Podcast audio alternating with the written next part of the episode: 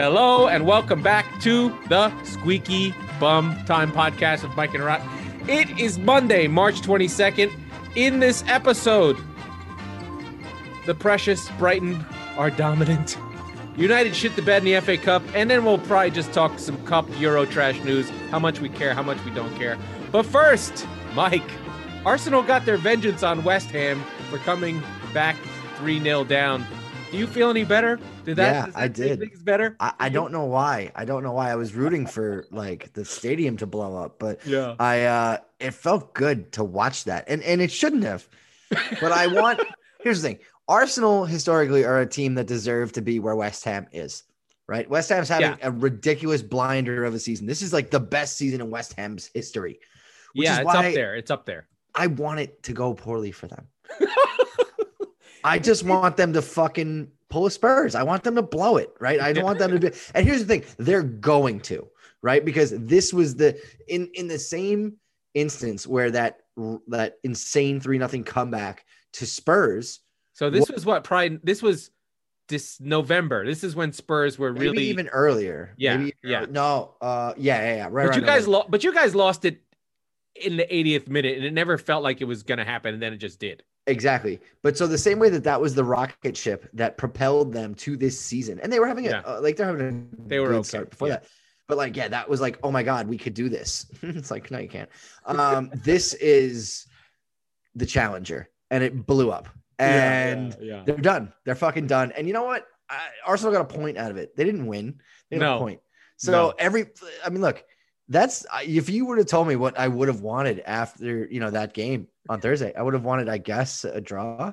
Yeah. I'll never in my life say that Arsenal, I want them to win unless it's life and death. It was really good. Like West Ham were incredible in the first half hour. Yeah. You're like, holy shit, where is Arsenal? They didn't show up. Then I guess I don't have enough experience in playing sports at all, but it must be difficult when you're in a game and you've got to like mentally wrest control back and like stem the tide. And that's what's so great about football is like, there's no timeouts. There's no, you go into the half, right?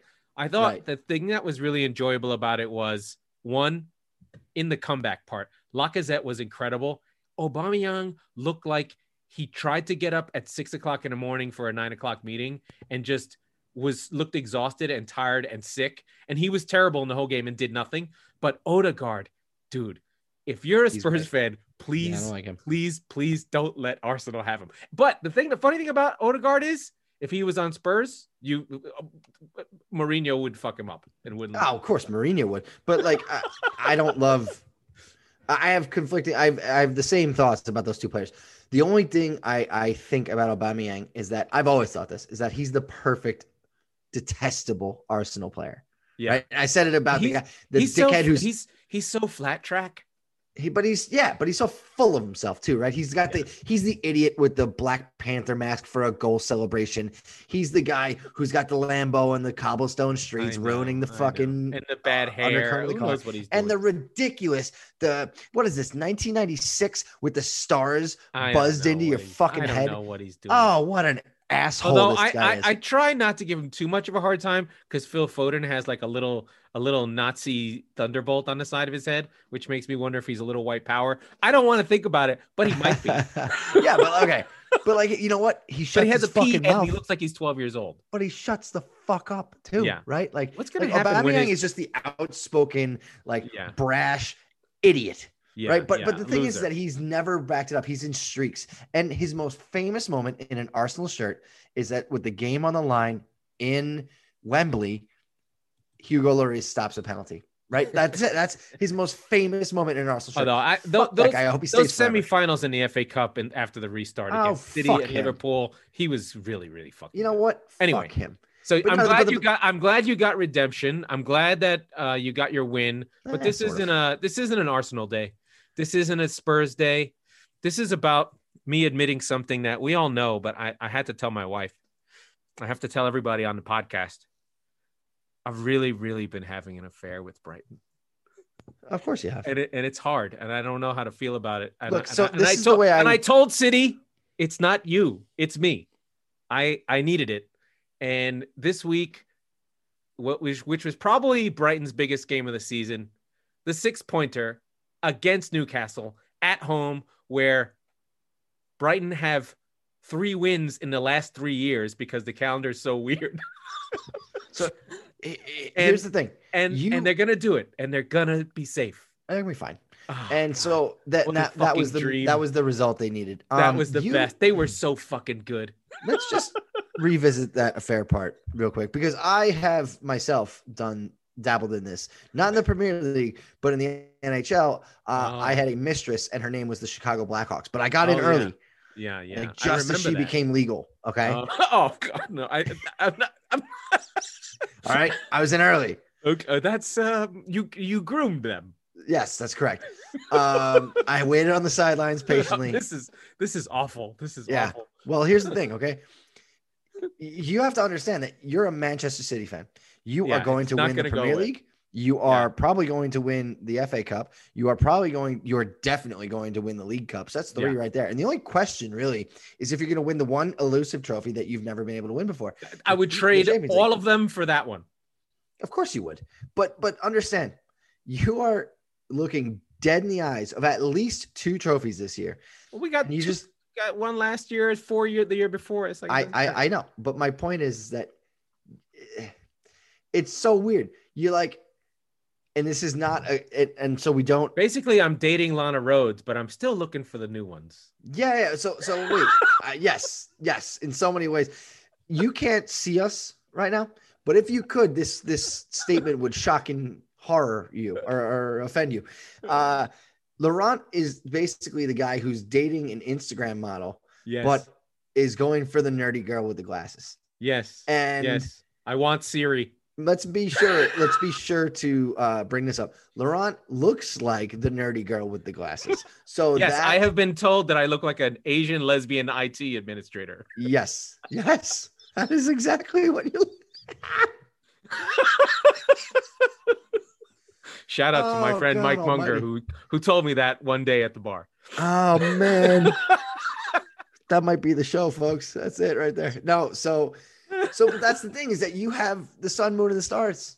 Yeah. And you're hanging out with the peasants. And I respect it, but at the same time, I despise you for it.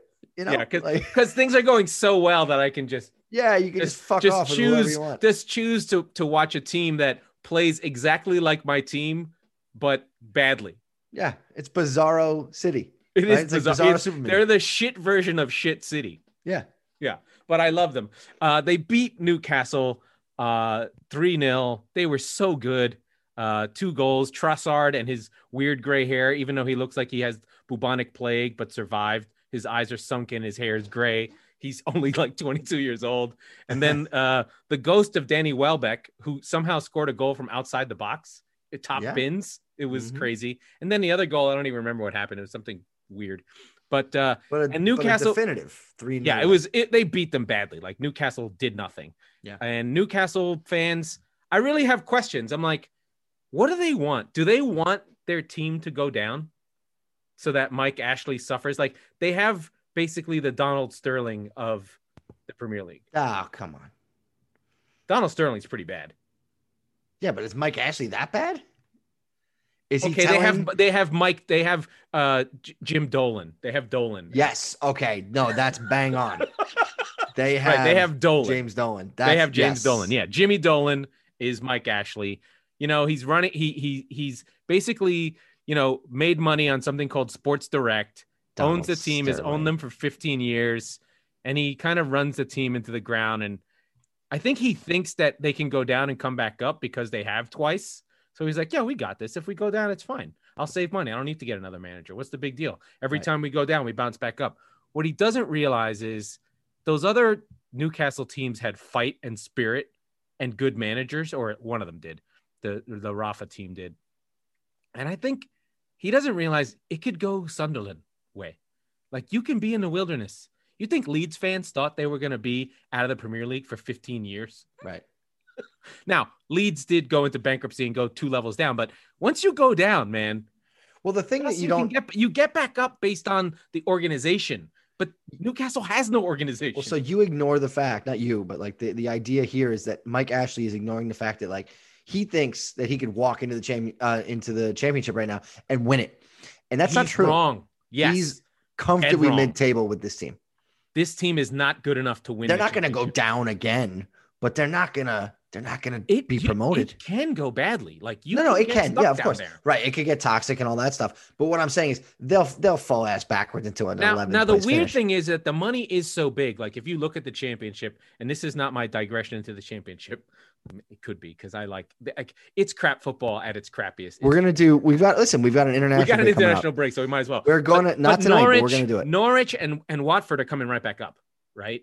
No, but those are well-run clubs. Like they just don't. They're trying to keep it within their means, do the best they can, stay philosophically on brand. Like Watford are like a mini Chelsea in that they have multiple teams, multiple things. They fire their managers a lot, but they have a system where the team owns multiple teams. They loan guys between all the clubs, and like they find ways to move up. Whereas Norwich is like a well-run. You know, we balanced the books. Yes, we went down, but we'll go back up, etc. And Newcastle are none of that. They're basically just some guy who wants to sell. He almost sold the team to the Saudis, the league stopped it for some unknown reason. Probably because of human rights violations. And human rights violations. Since when did that make a difference? Immediately after. Sheikh Mansour bought City, like basically the day after. But they don't care that there's Chinese owners who own three other teams.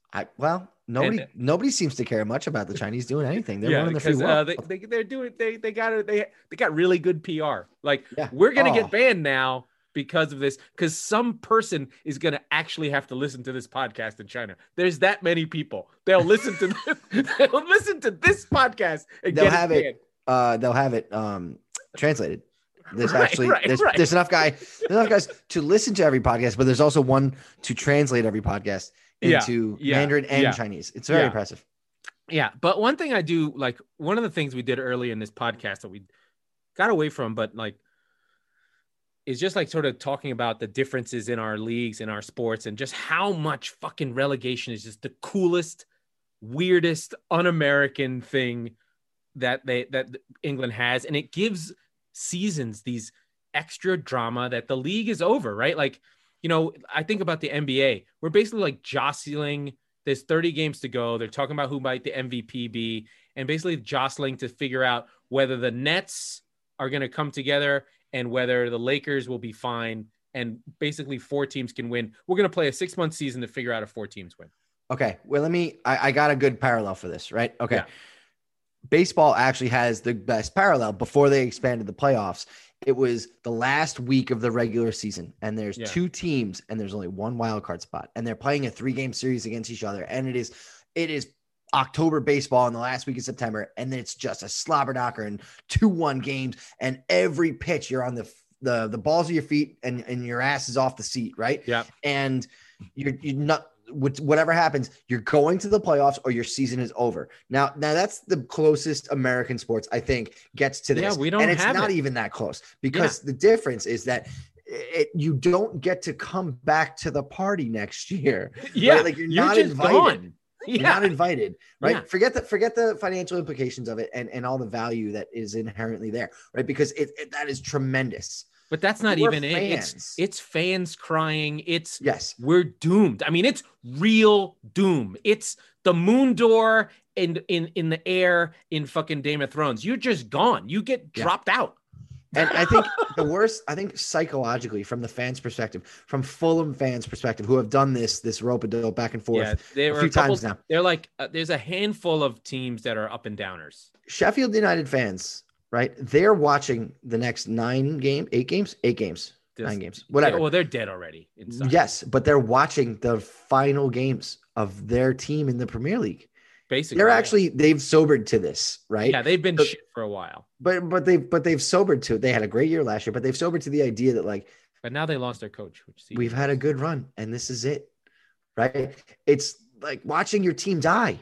And then You just go to purgatory for a little while, and you have to fight a bunch of wolves to get back to the promised land. This is the part that's interesting that really makes it different from our sports, and it's subtle but big. The league is not what's important; your team is what's important, right? Yep. Because no matter how you do, whether you go down, whether you go up, whether you do well in a tournament or a knockout round, you don't care what competition you're in. What matters is your team. Mm-hmm. And I think that is a key important difference to fandom that I think that American sports misses out on, right? The leagues have primacy. People talk about SEC. They talk about the NBA. The league is this unit, as this, Adam Silver is a big deal. Gary Bettman hated equally everywhere. The MLB is like, it's this closed group where you can just suck and just be making up the numbers, but the teams don't matter as much. It's some weird, just subtle difference where your team matters so much that how they do on a week-to-week basis is everything. So I don't know. I think there's three reasons why. One, and I've said this a number of times, it's all they have, right? There's no – the team that just sits there and cashes their fucking checks in Major League Baseball, it's the Pittsburgh Pirates, right? So they don't give a fuck. But you know what they do have? The Pittsburgh Steelers and the Pittsburgh Penguins, right? Yeah. So they don't give a shit about the Pirates. So fine. Yeah. So they basically, they turn off the Pittsburgh Pirates games in April and they turn on the Penguins playoff games. Yeah. They're like, we don't give a fuck. That's why we're here. Yeah, but do you think that there's a Venn diagram? Or maybe among casual fans, there's a Venn diagram. Do you think like if you're a hardcore Pittsburgh fan, you're just in on all of them? Yes. Okay. 100%. Yeah, it is Pittsburgh. And I think that's true of most cities in America. Except New York. New York's a melting pot for sports fandom as much as it is for ethnicities. But two being relegation, right? Like the incentive to not to suck a little less than the three guys under you, right? You just have to be less sucky than three guys. Right. You don't have to you don't have to outrun the bear. You just have to outrun the fat guy next to you, right? That's all you gotta do. Oh, so I love it. I love it. The guys are doing fucking math. They're like, we need 3 wins. We need fucking 8. We need 8 points. Right. This. So for us fans that like teams at the top of the league, draws are bad. Number idea, right? Draws are terrible. They kill you. Like Spurs lost leagues because they had too many draws, right? Sure City, did. Liverpool fans lost the league because they had 2 more draws than City did, right? But at the bottom of the table, draws are gold. Draws are wins. Points are points. Any point you can get is a point on the board.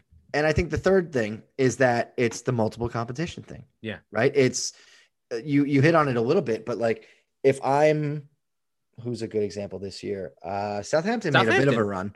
Right. But but their season is really.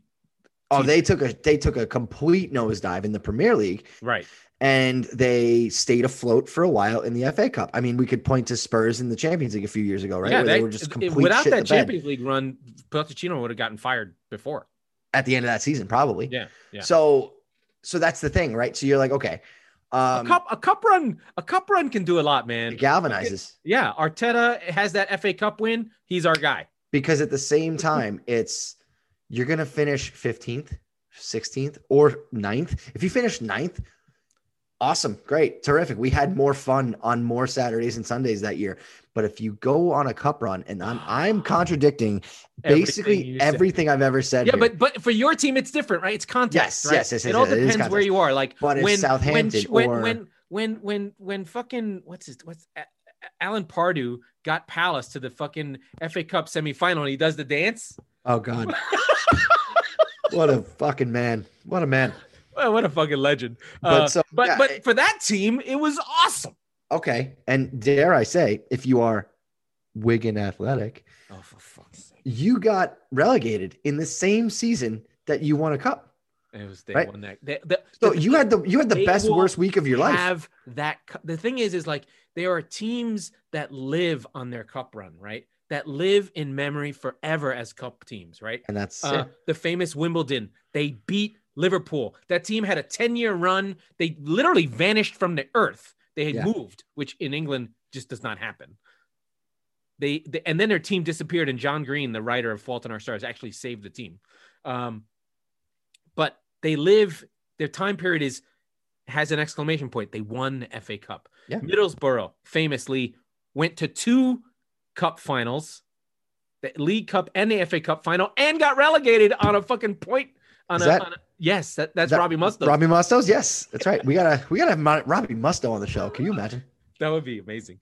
But yeah, so that stuff's so fucking interesting. And then on this relegation thing, one of the things I've been thinking about is that pragmatic, is Big Sam football, Mourinho, Big Sam, Pulis, Hodgson, is it over? I feel like Brighton is somewhat, and Brighton and Bielsa are somewhat putting a nail in it, or do we just always have the battle of the beautiful game versus the darkness? Here's the thing, is that you're going to have it at the bottom of the table because, frankly, you have to. You have to get 40 points, and you have to find a way to muck it up and get your shit draws and your counterattacking wins and all that stuff and whatever. But the days of it winning the Premier League, never. Oh, I think we are firmly in the camp of it being over. I think, and do not let me get on a huge tirade about, Mourinho and this and that, but the same players who went to the Champions League final, who beat City, who beat Ajax, who beat all these teams. By the way, if you look at the lineup that Pochettino had for that team, it's the same. And they were all fucking hurt, right? Yeah, it's Sissoko playing like a legitimately like central midfield role. Yeah. So all of the things you could say about, Mourinho and we'll go more into this on Thursday because we only have a couple minutes left today. Yeah. But if you're going to tell me that Mourinho and he was on the top of the table around Christmas and blah, blah, blah, and he blew it. Yes. But you can't blame the players. You can't blame the players anymore. You can give credit to the players for the Pochettino years.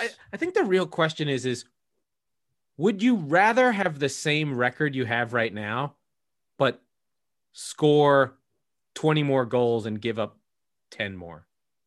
15, 20 more. Yes. Of course. Yes, I would. Yeah, it's weird. Like, would you rather have Leeds season or your season? Well, the weird thing is Spurs, and this is the hardest argument to make when you just look at simple stats. Where does Spurs rank in goals for in the Premier League right now? They're good. I'll answer that. Fourth. They're not City. Crazy. They're not Leicester. And the only reason Leicester's ahead of them is they put 74 on Sheffield United last weekend, or 2 weeks ago, I should say. Well, they have a 9-goal. No, that 9-goal was last year. Sorry. Yeah. Well, but so 49 goals for in 29 games played. That's a good return. Right, but that doesn't show. But that doesn't show like the goals created and the chances created and just imagine, right? Yeah, yeah. They're plus 19. They're plus 19. They're like they're right there with all the other teams. Yeah, those performances are not the same. Just under 2,700 Premier League minutes played in Tottenham's season this year. Right. Yeah. Simple math. What percentage of that do you think they didn't even try to cross midfield? 35, 40% of those minutes. More. Right? Okay, fine. More. But imagine that. But imagine if 30% of 10 games. Well, think about it. You can do it by possession. Yeah, you probably have a possession rate of like just 40%. Super fake high level numbers, right? 30% of 2,700 is 900, right? Roughly. Yeah. 10 fucking games worth of not having the ball. They didn't even try. Right? How many more goals would they have with Sonny in that insane, ridiculous form he was in? And Harry Kane, literally like the reincarnation of both Roonies, like early Rooney and late Rooney. Like, are you kidding? Holy shit. Matt, the thing that keeps me up at night is how much talent Spurs have wasted the last 2 years. And well, here's your number. Yeah. Ready? I'm looking at progressive passes. They are in the bottom half of the league. There you have it. Yeah. Liverpool, City, Chelsea, Man United, and Leeds are at the top. It's a long way of saying I promised I wouldn't go on a tirade, and it is coming, but it's not this episode. You're welcome, everybody. But to answer your question, yes, it's dead, and Tottenham's the proof, right? Yeah. You're always going to have your Newcastles. You're always going to have your West Broms. You know what's funny? You're going to have your West Broms who come into the season going, we can be idealistic. We can go for it. And then 10 games in, they go, no, we fire them. No, we can't. No, we can't. No, we can't. What you want, really, you want next season, just hire Bielsa. Oh, my God. That would be amazing. Because basically he's Pochettino. Anyway, let's end on that because, Mike, you have to talk to our friends in Hyderabad. That's right. Don. That was the Squeaky Bum Time Podcast with Mike Salerno and Laurent Courtine. We release new episodes on Mondays and Thursdays. Please rate, review, say what you want on Apple Podcasts. It makes a huge difference for the show. And if you don't, we're going to get relegated.